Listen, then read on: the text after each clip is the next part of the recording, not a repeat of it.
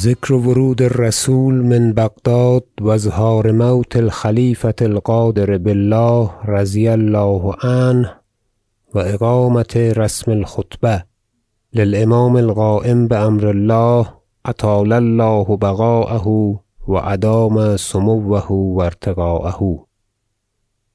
و چون رسول بیاسود سه روز سخت نیکو بداشتندش. امیر خواجه را گفت رسول بیاسود پیش باید آورد.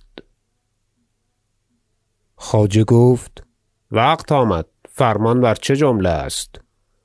امیر گفت چنان صواب دیده ام که روزی چند بکوشک در عبد الاعلی بازرویم که آنجا فراهم تر و ساخته تر است چنین کارها را.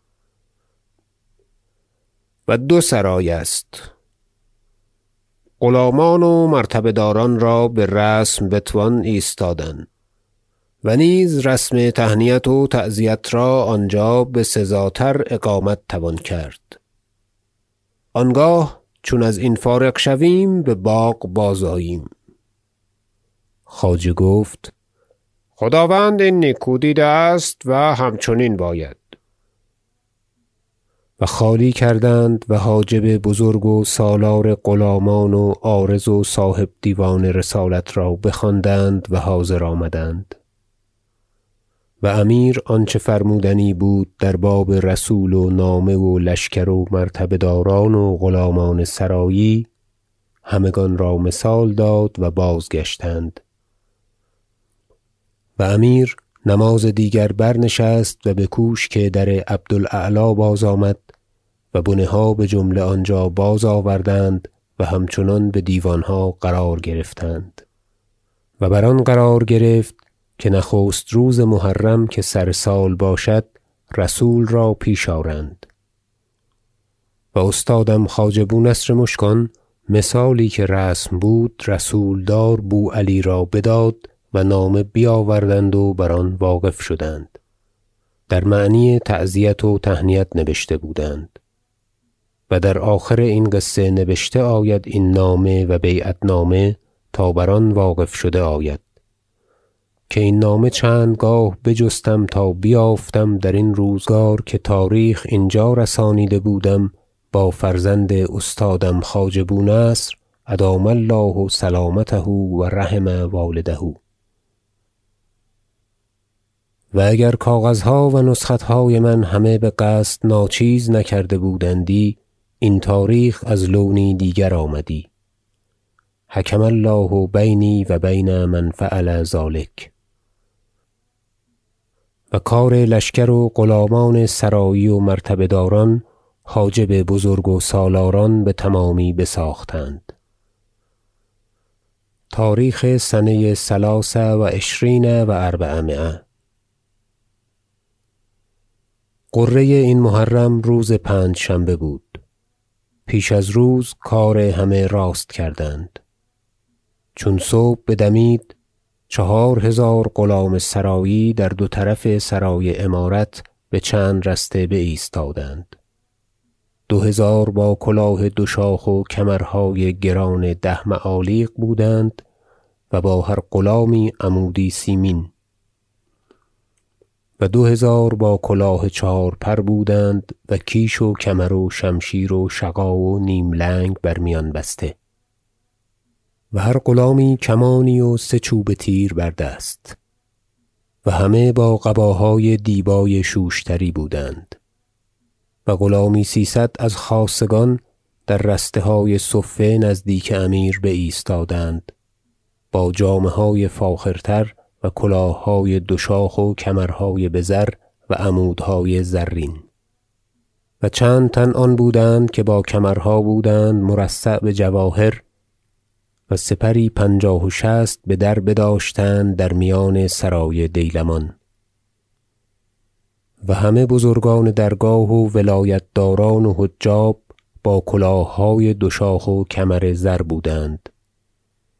و بیرون سرای مرتبه داران بایستادند و بسیار پیلان بداشتند و لشکر بر سلاح و برگستوان و جامه های دیبای گوناگون با عماریها و سلاحها بدو رویه بایستادند با علامتها تا رسول را در میان ایشان گذرانیده آید. رسولدار برفت با جنیبتان و قومی انبوه و رسول را برنشاندند و آوردند. و آواز بوق و دهل و کاسه پیل بخاست گفتی روز قیامت است. و رسول را بگذرانیدند برین تکلفهای عظیم و چیزی دید که در عمر خویش ندیده بود و مدهوش و متحیر گشت و در کوشک شد. و امیر رضی الله عنه بر تخت بود پیش صفه. سلام کرد رسول خلیفه و با سیاه بود. و خواجه بزرگ احمد حسن جواب داد. و جز وی کسی نشسته نبود پیش امیر. دیگران بجمله بر پای بودند. و رسول را حاجب بو النضر بازو گرفت و بنشاند. امیر آواز داد که خداوند امیر المؤمنین را چون ماندی؟ رسول گفت ایزد عز ذکره مزد دهاد سلطان معظم را بگذشته شدن امام القادر بالله امیر المؤمنین انار الله برهانه. انا لله و انا الیه راجعون. مصیبت سخت بزرگ است اما موهبت ببقای خداوند بزرگتر. ایزد عز ذکره جای خلیفه گذشته فردوس کناد و خداوند دین و دنیا امیر المؤمنین را باقی داراد. خواجه بزرگ فصلی سخن بگفت بتازی سخت نیکو درین معنی و اشارت کرد در آن فصل سوی رسول تا نامه را برساند. رسول برخاست و نامه در خریطه دیبای سیاه پیش تخت برد و بدست امیر داد و بازگشت و همانجا که نشانده بودند بنشست. امیر خواجه بو نصر را آواز داد. پیش تخت شد و نامه بستد و باز پس آمد و روی فرا تخت بایستاد و خریطه بگشاد و نامه بخواند. چون بپایان آمد امیر گفت ترجمه اش بخوان تا همگان را مقرر گردد.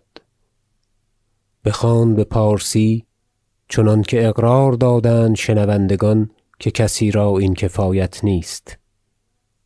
و رسول را بازگردانیدند و بکرامت بخانه باز بردند.